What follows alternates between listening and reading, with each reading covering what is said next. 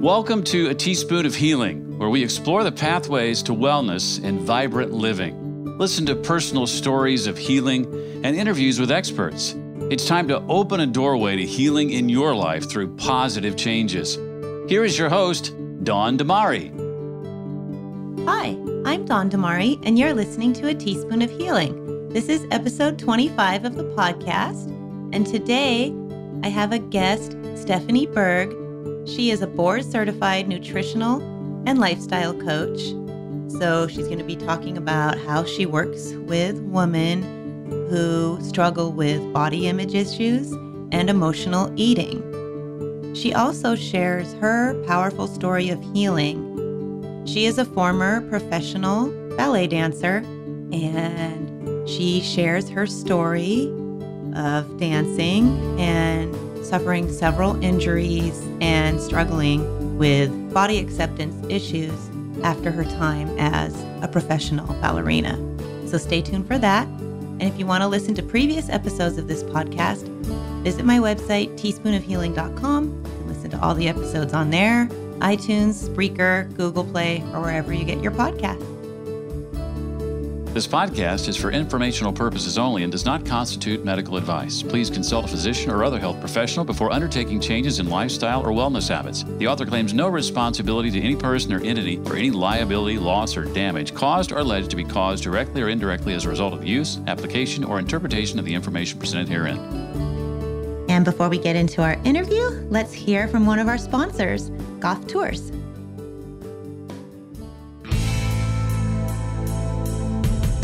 Hi, this is Goff, owner of Goff Tours, specializing in stand up paddleboarding or surfing lessons. I even do snorkeling. You can reach me here. Orange County has what you're looking for. You can contact me via email at gofftours at gmail.com or mobile number is 949 338 5937 gofftours.com.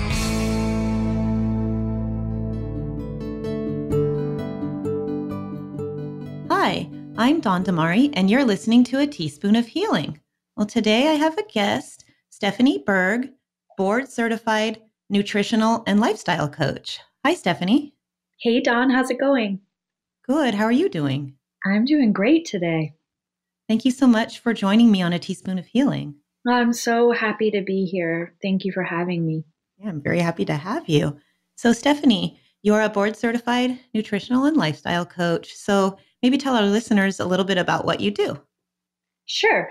So, everything I do is really based upon the belief that when a woman has a deep and loving relationship with her body, ultimately herself, that she can create an amazing life for herself. And that really often ripples out into the relationships that she's surrounded by and her family and, and really has a powerful impact. Basically, when women are doing very well within their own relationship to themselves, it creates an amazing life. And I do that through private coaching, through online group programs. I lead retreats and do workshops and get to have fun conversations like this with you, people like you. It's some of my favorite work in the world that I've ever done.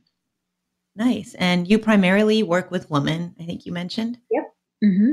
So, Stephanie, I looked at your bio. We're going to talk about how you help people who have issues with emotional eating and body wisdom. Do you mind sharing your story of healing? You were a ballet dancer for a lot of your early life, and there were a few struggles that you had. I'm sure our listeners would love to hear your story and how you've healed. Yeah, sure. And I'll just start by saying that I feel like, you know, the healing process is ongoing. Mm-hmm. The deeper that we go in in our in our journeys, you know, on our journeys and within our relationships to ourselves, you know, we're constantly uncovering things that may be getting in the way of us, you know, being the best version of ourselves or living the most amazing lives. So I don't consider myself done by any means. I'm still very much on the path of of inquiry and discovery and all of that. But I was a professional ballet dancer for over a decade. I started training, you know, as a dancer around age five. My grandmother enrolled me and my twin sister in dance lessons. And I very quickly fell in love with the medium, you know, the art form. It's such a beautiful way of expressing oneself. And as a little girl, you know, just, I just fell head over heels in love with it. I kind of always knew that I was a little bit different than my peers at that age. Like, is so driven, you know, from a very young age. And I would fall asleep like listening to Tchaikovsky, you know, on, on headphones at night and just really, really swept away by this world and super devoted to it from a very early point in, in my training. And at five, you know, it was more of a sporadic thing, like an occasional thing, you know, maybe once a week or something. It wasn't, it was just a, a very nice, easy extracurricular activity. But I, you know, as I mentioned, like really fell in love with it and started to get more serious about it around the age of nine. And that was the first time really that I was asked to lose weight by an early mentor. And at nine years old, that's really young. I mean, I know that's normal in the world of ballet, but that is so young.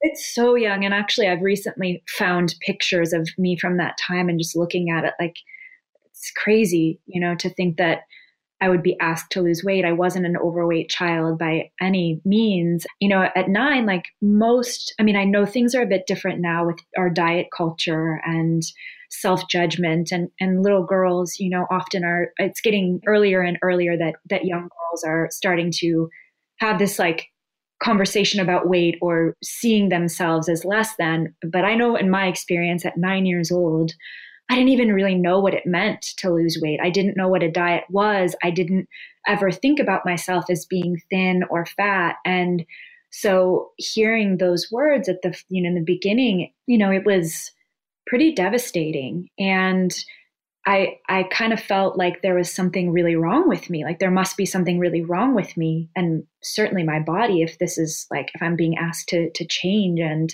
you know and, and that kind of started or you know was a deepening of of this insecurity, this feeling of inadequacy that really took root and grew over the years as I, you know, went through adolescence and became a teenager and started to get even further on the path towards a professional career in dance. And you know there's just this this negative belief about myself continued to grow. And so when I got my first professional job I went to college, you know, sort of to appease my parents and have a backup. Dancing didn't work out, and and out of college, I was one of two other individuals that got a contract to dance professionally when we graduated. And I was so excited. You know, it was like, this is the achievement of this huge dream. And in the first contract that I received, we had a weight clause in it that was basically saying, you know, we had three pounds, a weight range of three pounds that we couldn't go above or below. And if we if we went above that range, then we wouldn't be paid. And of course, if we went below that range, even though it's in the contract, like nobody ever, we were celebrated the skinnier that we got or the, the, the smaller that we became. Nobody ever was not paid for losing weight. But anyway, I, I remember thinking that that was interesting but like oh it's just part of the process and i don't even know from from the age of 9 until basically the end of my career that conversation around weight was revisited time and time and time again and we would call it the fat talk like quote unquote the fat talk you know like oh i got the fat talk. And it, it was sort of like the norm. Certainly i've met people over the years or dancers over the years who who didn't ever have to have that conversation but I wasn't one of those. And, you know, so let's like go back a little bit to this this feminine art form, this beautiful like fairy tale sort of depiction, this this beautiful world of ballet, which is it's it's such a a feminine way of of moving and the presentation of it is is just, you know, it's, it's beautiful, but the training is very, very rigid. It's very masculine in terms of energetics. You know, it's like basically very pushing, striving, forcing, no pain, no gain type of mentality. One thing that we would hear often is like the audience doesn't care if your feet are bleeding. You you have to smile. Like you still have to present well even if you're in pain. And so that really, you know, learning that sort of methodology from early on forced me to disconnect from my body in a way and to see my body as a hindrance and something that I felt trapped within. And like if I had just been born with narrower shoulders or higher insteps, then my career would be better. If my legs were a little longer, if I would just like have the genes to to be skinnier, you know, I started to really hate and disconnect from my body.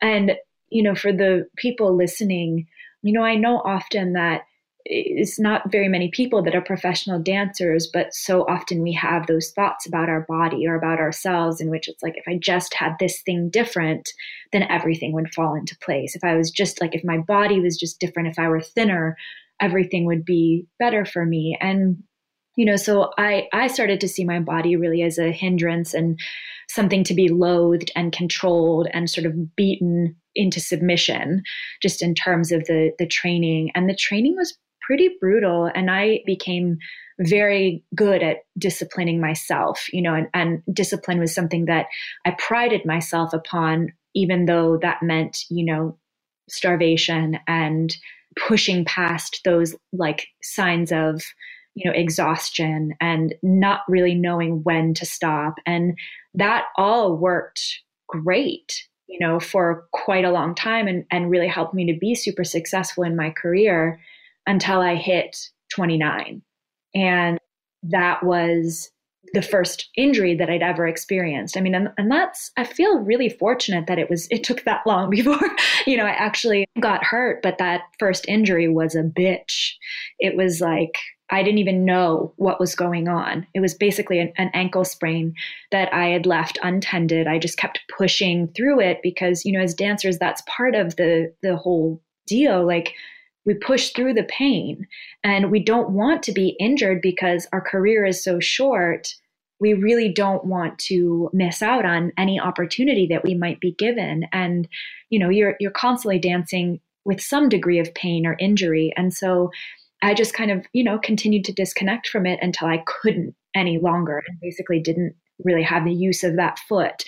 So long story short it ended up you know resulting in surgery and I was out of work and off the stage for about a year, like give or take. And and that was probably the first time that I had had this space away from this commitment and this devotion to the world of dance and kind of started to get to know myself as a human being and an individual, not just a dancer. And within all of that, it was nice to have the break and nice to have a little more fun and you know and and I at the same time, I was super depressed and I, you know, had a very intense experience, one of many of, of emotional eating at that time. And I gained, you know, a good bit of weight during that year. But after I had surgery and was on the mend and, and healing, just everything in my being and my life was geared towards getting back on stage, like getting back to the life that I knew. And so, you know, I went back to a lot of the ways that I had learned to manage my body and to manage my training and was restricting my calories. Like I was eating raw food, like raw vegan food, which was, you know, just basically a mask for anorexia. And I lost the weight that I had gained and then some. And I came back to work in the best shape of my life and in some ways stronger and better equipped you know than i had been because i i had like some amazing physical therapists that i worked with and i was celebrated by the company and i had this big role that i was you know coming back into. They had like created it specifically to like celebrate my return to the stage and i was so excited about it and everything went really well and i was just grateful to be back in that world but then about six months later, my other ankle blew out. Oh no. Yeah. I had another like six ish months off. And the same story, like once I was healed and ready to get back into the swing of things, I just kept managing my body the way I always knew. And about six months after that, I had another injury. So there were three injuries actually. There were three injuries, and there was actually another one after the third one, but it wasn't quite as severe. You know, the third one was really terrifying in a lot of ways. It was a neck injury that is permanent. Like it's something that I will live with for the rest of my life. And it's it's not, you know, terrible now. It's matured quite a bit, but in those moments of experiencing that that injury, like I my like life and career flashed before my eyes because I didn't I didn't know if I was going to be able to do normal daily tasks again. Like I didn't know if I was going to be able to lift my arms over my head. I was just so terrified. And essentially what had happened with that is without going into too much like trying to explain it, essentially I was like dropped out of a lift with a partner. And I, I was so Wait, so you were lifted up, sorry to interrupt you, but so you were that's when they lift you up kind of above the head? Yes. So that you fell or you were dropped or fell off at that oh, that's scary. Yeah, and the other piece of that is that I was so malnourished at that time that my body couldn't sustain the force of that and and so i had like a, a tear in the muscles in my back that led to like the essentially like the the the pulling of my spine and it's a bulging disc which probably some people are familiar with you know may even experience but it was it was really intense and I didn't know if I had blown it out at that time. It was it's one of the most painful things I've ever experienced in my life and it was pretty scary and you know, I again like this was the real like wake up call in some ways because I had to really start to look at what was going to be next. So I was probably around like 31 30 31 you know? So it, this whole like experience of injuries and everything was about two two and a half years or so. So you know I, I when i was growing up as a dancer the idea was never about like what what would i do afterwards? Like it was just achieving this goal of being a professional dancer. And once i had gotten there it's like i'm just going to not even think about what's happening next because i want to enjoy this while i'm here. But the sort of downside of that is the identity that's created around this career and what happens when you physically cannot do it anymore. And you know i'm i'm 38 now and i'm retired. You know i was an expert quote unquote an expert in my field by the time i was you know dancing professionally. So uh, in my early 20s and retired you know by 36 35 36 and that's normal right? That's normal in that and and also in like a lot of athletes as well. Yeah. Different than other careers where you, oftentimes you're you know you're retiring much older but it's it's it's normal in that world for sure. You know but it's a difficult transition. You know the layers of that continue to unfold but anyway like somewhere along that two and a half year journey i like i said started to have to really think about what I was going to do, like when this career was done and having the space away and coming back to the career, there was a lot of misalignment, a lot of things where I'd be like, this is actually not really cool. Like I started to see the disconnect within how I was speaking to myself, how we were spoken to as dancers. The company that I danced for was extremely toxic.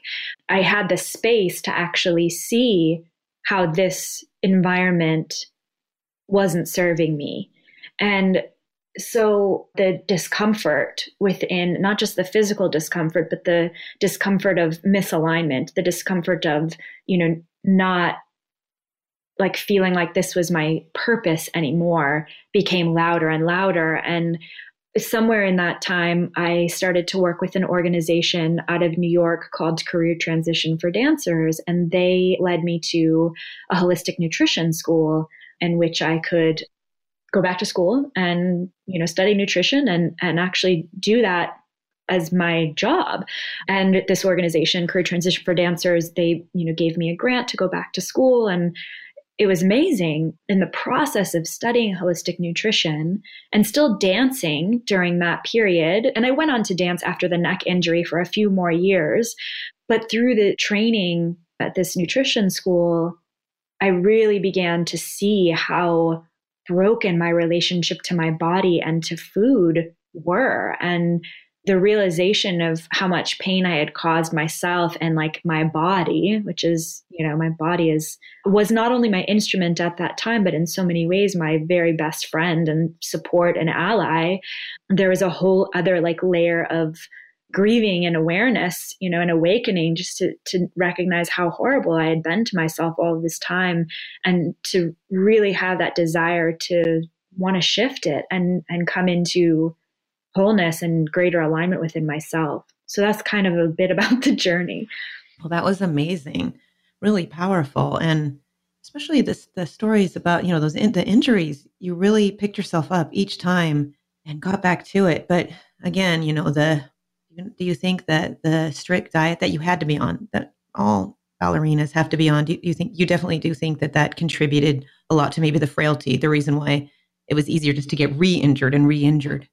For sure. Yeah, absolutely. Like, you know, and and now like knowing what I do know about nutrition and like having studied the things that I've studied, there are so many better ways that I could have still maintained like a a low weight, a healthy like weight, but just, you know, done it in a different way. But I didn't know. And I think growing up in the place that I did and coming from where I did just in terms of schooling and all of that, like we didn't really have those resources. And I have certainly seen like more of a move towards that you know just a healthier way of of doing things because essentially like we're athletes and we have to be strong and vibrant and energized in order to like maintain the schedules that we do. And and there is a bit of a movement to you know of celebration of different body types. I don't know if you have heard of misty copeland.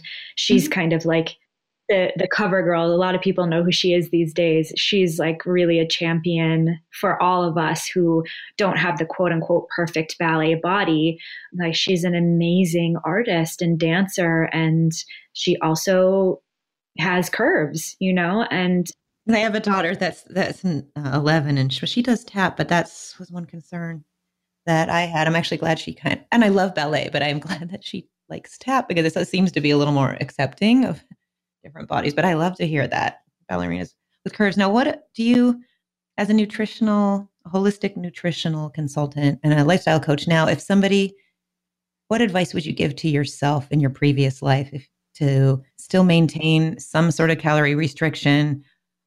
if you have to or not what what what advice would you give to yourself on how to to heal from the injuries and to maintain your athletic you know vibrancy and viability but to do it more healthily yeah that's a really great question i would probably advise myself to seek out a mentor or a teacher that could help me to tune into the wisdom of my body and to really partner with my body. Somebody like find someone, find a resource that could help me partner with my body instead of fight against it in the ways that I did, you know, because like our bodies are so wise and so brilliant. And when we restrict calories and don't give them what they need, we're just essentially like fighting against ourselves and our bodies will always get what they need you know? They will they, are designed to ensure our survival and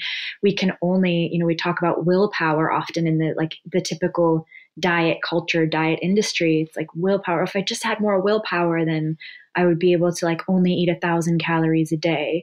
But the thing is our bodies can't operate in that realm for too long and you can starve yourself for a set number of days, but eventually, like your body's going to do everything that she can to seek out food in order to ensure your survival. I would definitely like suggest uh, finding a way to partner with my body or having someone support me in that and just also to really like drop in the notion that my body is and always has been my best friend you know one of the things that i share with my clients often is to refer to their body as she instead of it. Our bodies are living, breathing female animals. There are two of us there's our mind and there's our body. And the body often has wisdom that our minds cannot access. You know, you think about the term gut feeling, you know, our intuition, that our intuition speaks through the sensations in our body. And I think back when I was dancing that my intuition was speaking really loudly about a lot of things, but I didn't allow myself to listen. I had disconnected so much from my body. I was essentially living, as many of us do, from the neck up and just glorifying the wisdom of the mind, you know, only the mind, the critical mind, like the mind is, you know, the highest form of intelligence, but actually, like, our body is so brilliant. You know, like our minds can make up stories, our minds can trick us and lie to us and create scenarios that don't actually exist. I mean, anxiety and worry, hello, you know, but our bodies don't lie. Our bodies do not lie. And, you know, they are so deeply connected with our intuition. They essentially, like, what you put in is what you get out. And, you know, our bodies are always speaking to us in, in subtle ways but because it's not English or whatever our native tongue is, we don't often understand what those signs and signals are. I wish for all like women and especially young girls to like have that awareness and that friendship and the partnership with with our bodies because they truly are our greatest allies and they're designed to keep us thriving in, in any environment and you know you think about cutting your finger or like, you know, scraping your knee or something like that, like you don't have to do anything for your body to heal. You don't have to think your body into healing. It just happens. Same thing as you you go to sleep at night. You don't really worry about waking up in the morning, you know? Our bodies have that wisdom, you know, like we don't have to do anything. Like our bodies do that, like help us operate, breathe, like see, you know, hear, smell, like all of that. We don't have to do anything, but we think, you know, we think, think, think. Like our minds are so strong that we constantly are thinking that the mind knows best and that the body is, you know, second or less than. Now, you work with emotional eaters. Is that one of the things that you, when you work with women who are emotional eaters, is that something that you incorporate to listen to the body? And, and how do you help emotional eaters? Well, emotional eating, you know, I think emotional eaters are all, we're all unique. We're all individuals. You know, what works for one person doesn't necessarily work for another. There are some common themes that come up with emotional eating. And I struggled with emotional eating for basically like my whole life until I started studying nutrition and working through all of this. So it's something I know very well. And every situation is different, you know, but there are, like I said, there are some similar things that come up. And, you know, with emotional eating, this is a bit different than like compulsive overeating, you know, which may have deeper roots, but this sort of surface level or mm, like typical mindless, you know, emotionally charged eating comes from a place often of wanting to feel better, whether that's like less stressed or comforted or you know supported or excited. You know some people don't just eat because emotionally eat because they're sad or frustrated or stressed. Some people emotionally eat because they're excited and they're happy and they're you know celebrating. But it's it's essentially like really examining our relationship to food and putting food back into its rightful role in our life.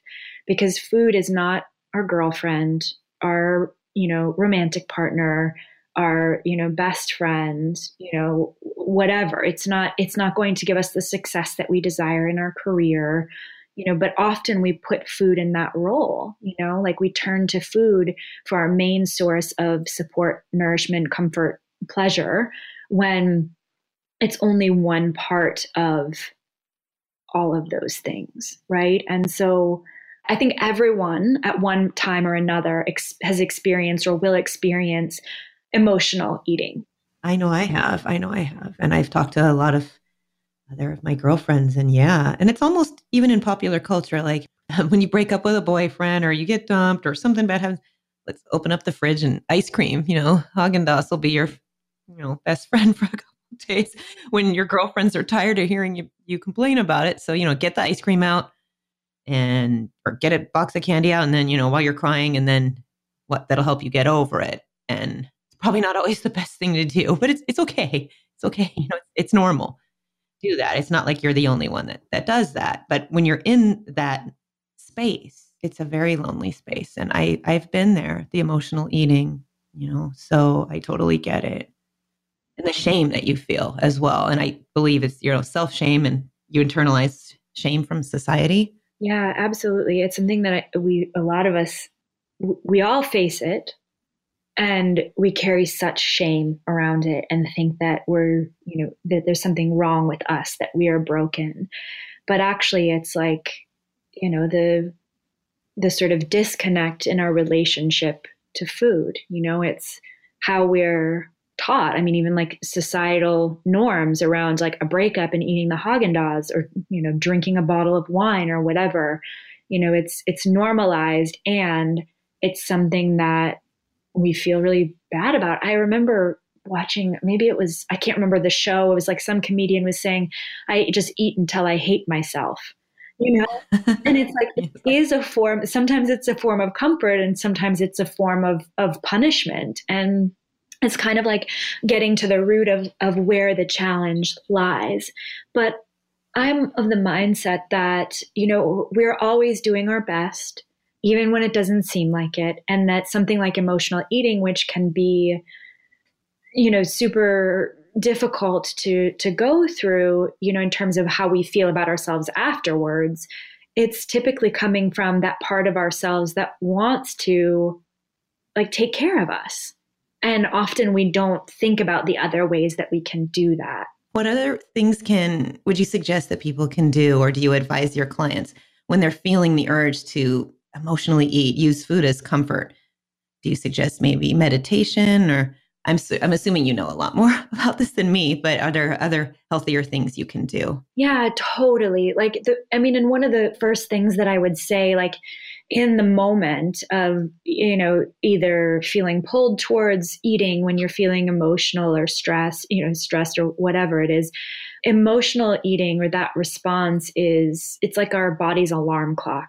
You know it's like that pull the stress or whatever it is that's driving us to that. It's it's our body's way of saying like we need something and it's time to like take a pause you know? But instead of taking that pause we sort of the pause to drop in and see what it is that's actually going on with us, we hit the snooze button by stuffing our face with food.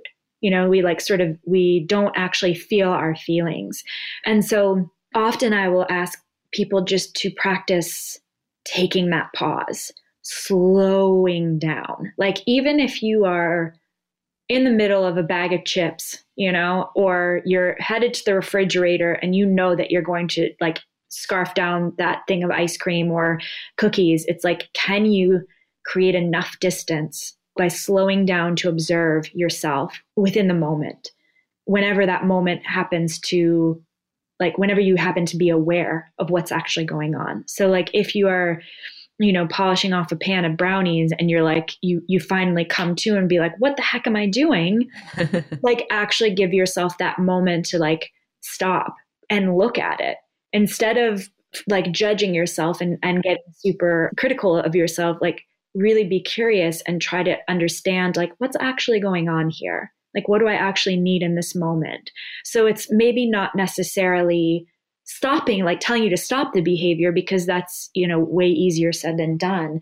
But it's starting to create those moments of space and distance in which you can really start to see what's happening, you know, to watch yourself, to become that observer, to practice that mindfulness around your actions, to observe what it is that you're doing, and maybe start to, from there, like uncover why and what would be a better way. And another thing is that we are so used to, you know, in, in this culture, you know, particularly in North America, it's like we have access to food everywhere we go. Like you can get food in the checkout aisle of Staples. You know, like why do you need food at an office supply store? You're right. You're right, and it's and it's not good food either. It's not that I should label good or bad, but it's not like say the healthiest food that you're going to see in those places. But it's available everywhere. Everywhere, and so it's become easier. So whereas when we were like cavemen and we had to hunt and gather our food, we just didn't have this the ease of access we'll say. And so we we have food everywhere and it's eating is pleasurable to us. Like we all love to eat. And so you know and the food industry knows that to some extent. And uh, particularly with some like food products that are out there they're designed like perfectly to be that like chemical concoction of like fat and sugar that makes our brains go crazy and want to just keep eating more. So we have like it's like a, a, food jungle in some ways. Like the odds are truly stacked against us in, in a lot of ways. And like with food being so pleasurable, of course we're going to turn to that. If we don't know any other way, we're going to turn to that main source of pleasure.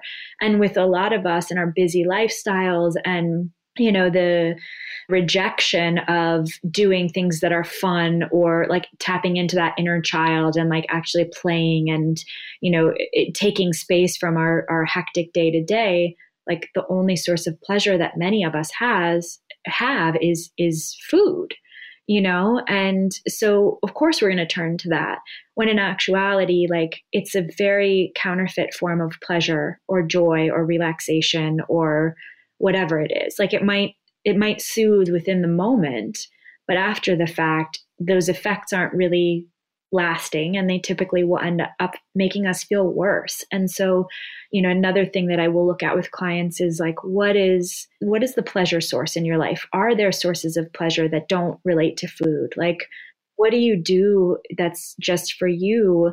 And i'm not talking about like just self-care. It's such a buzzword right now those behaviors are great, but like really tending to our deep emotional needs. How are we doing that, if at all? And also, like, what are the behavioral things? What are the external things that we can, you know, do to create joy and pleasure in our lives because when that tank is full when the joy and pleasure tank is is full with true forms of nourishment that don't just relate to food you know like a deep connection with you know, a friend or being in nature and actually breathing fresh air, you know, those simple things that can go a long way for helping us to feel supported and held and relaxed and, you know, any of those needs that we have. If we have those sources of support in our lives, we're much less likely to turn to food as the only source of joy and pleasure and and like nourishment, soul nourishment, I'll say,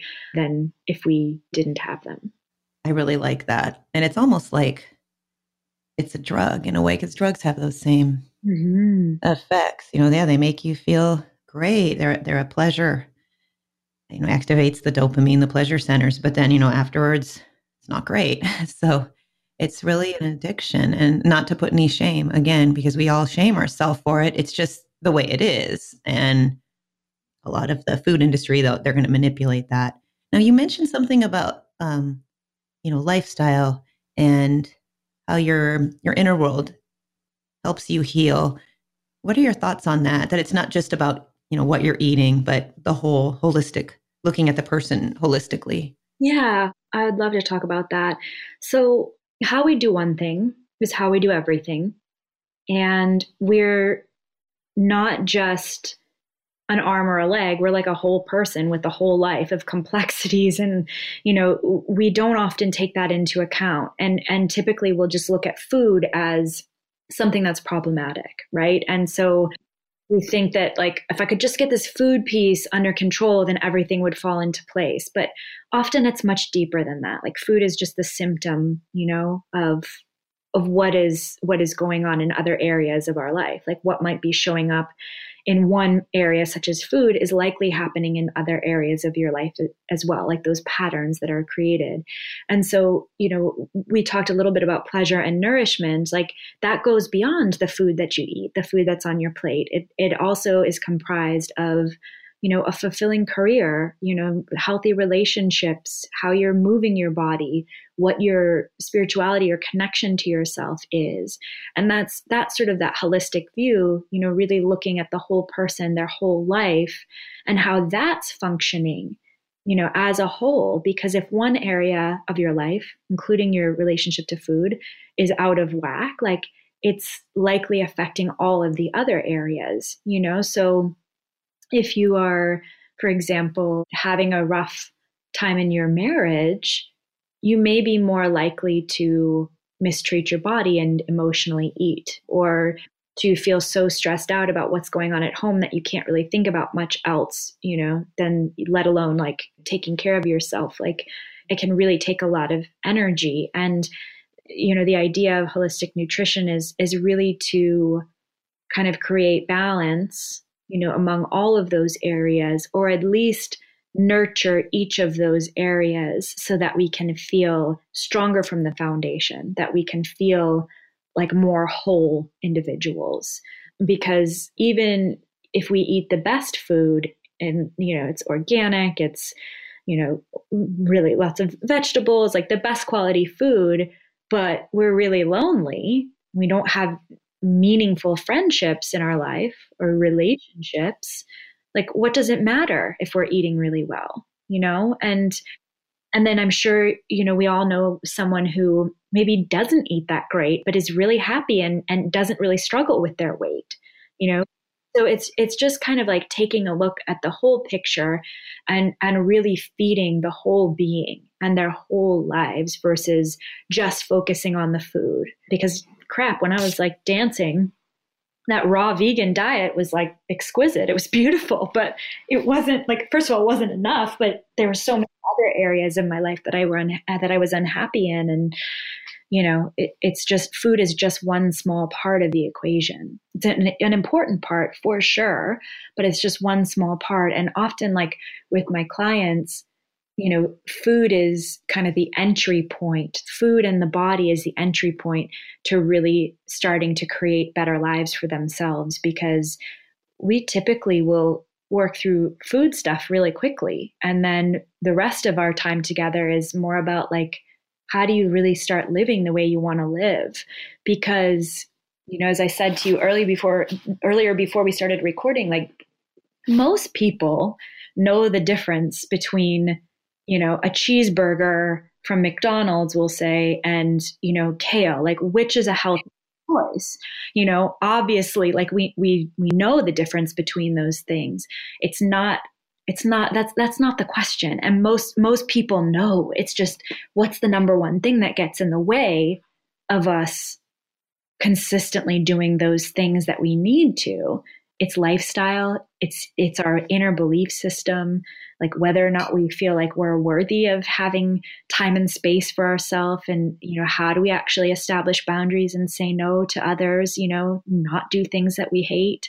You know like how do we how do we, create the space and the environment for ourselves to make those better choices over and over again? I love that. And it really is so much more than food. And also what do you think about you know maybe our the way we perceive food and maybe in other cultures like here italy for example france they they really enjoy the food.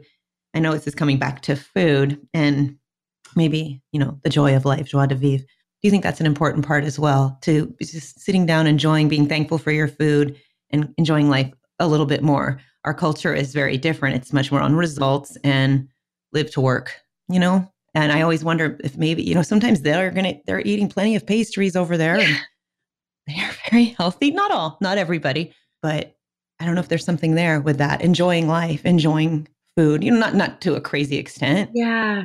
Where you're just eating fast food, but well prepared, nutritious food and enjoying life. Yeah. I, I don't know. think that's a huge correlation. I mean, I love traveling. I love traveling. And part of that is the food too, you know? And I and I love food personally. Like, I mean, food is a huge part of my life. I'm, I'm a foodie, I, a self-proclaimed foodie, and I love healthy food. You know, and at the same time, like I think when when we're thinking about other cultures, and not to like, I, I don't want to like you know hate on on America, but we do have different values in this country. Like a lot of what we strive for is is based around achievement. You know, our identities often are wrapped up in like what we do versus who we are. You know, it's like constantly climbing that ladder.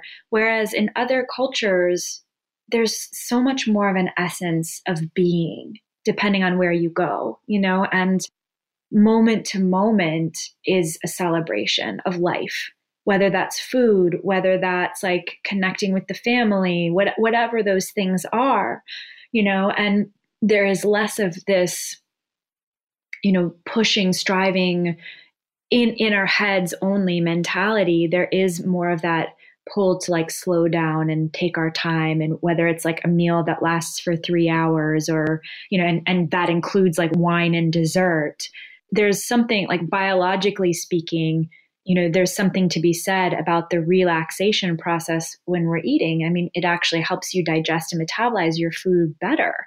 You know, when you're present, when you're like enjoying your food, you're eating food that you actually love, when you're, you know, laughing and enjoy like it's it's a much different experience for your body to process that food and i was just recently in mexico and observing you know the particular area that i was in just like the care and the love with which a lot of the people did their daily tasks there wasn't this like rushing and scurrying around. And of course, this is me just observing who knows what's actually in their brains, but oh, I've noticed it too in Mexico. Yeah, yeah, there's just like a like a more relaxed vibe for sure. Just like a, a sense of pride and love for the mundane, you know? And I've thought about that a lot, like even within my business when as a dancer, like that constant like striving for success and achievement and you know hitting goals and things like that. And that takes us into to our brains into our heads and you know again like back into the, the mind versus like being really present or embodied you know and enjoying those little those mundane moments of life as celebrations of being a, alive on the planet right now you know instead of like scurrying and rushing there's just much more of a sense of presence and ease and I think, you know, obviously it would be great to be the vacation version of ourselves all the time. you know, yes. how do we take that back home with us? And often it's it's just a matter of finding those moments to slow down, to like really focus on one thing at a time and stop trying to multitask all the time to like turn off the computer or the phone when we're eating. Just really take those moments to connect with ourselves. And i think like much like you mentioned in europe and italy it's there is just a more relaxed pace in, in a lot of ways. And we could learn a lot from that. Well thank you so much stephanie. Well before we sign off where can people get in touch with you if they're interested in coaching or your webinars, or I just want to ask you a question. Yeah, I, I would love to connect with anyone and just hear what you thought or anything that's come up for you. And You can find me at my website, which is stephanieburgcoaching.com. I'm also on Instagram and Facebook. And if you want to email me, you can email directly to I'm at Stephanie at stephanieburgcoaching.com. Great. And is there anything you want to share with our listeners before you sign off? Just thanks for being here and thanks for being a part of, of this conversation and for expanding yourself and, and your mind in terms of how you're living and taking care of yourself. Hey, well, thank you so much, Stephanie. I really enjoyed this chat with you. And again, if listeners have any questions, you can contact Stephanie at stephanieburg.com and it's B U R G. And you can also go to my website, teaspoonofhealing.com, and fill out the contact form or email me from there, and I can forward the questions on to you, Stephanie. Thank you so much, Dawn. It's been so great to be here with you. You're welcome, and thank you. Thank you for listening to this episode of A Teaspoon of Healing. If you have any questions for me or for my guest, email me, dawn at teaspoonofhealing.com. You can also visit me on Instagram at Teaspoon of Healing or Facebook.com slash Teaspoon of Healing. And if you want to listen to previous episodes or read my blog, visit teaspoonofhealing.com. And lastly, if you are not currently a subscriber to this podcast on iTunes, you can go to iTunes, search for a teaspoon of healing. Please subscribe and leave me a star rating and a review. I'd really appreciate it. Talk to you next week. Bye. Thank you for listening to A Teaspoon of Healing with Dawn Damari, your home for wellness and vibrant living. For more resources on wellness and vibrant living, visit us online at teaspoonofhealing.com. This podcast is for informational purposes only and does not constitute medical advice. Please consult a physician or other health professional before undertaking changes in lifestyle or wellness habits. The author claims no responsibility to any person or entity for any liability, loss, or damage caused or alleged to be caused directly or indirectly as a result of use, application, or interpretation of the information presented herein.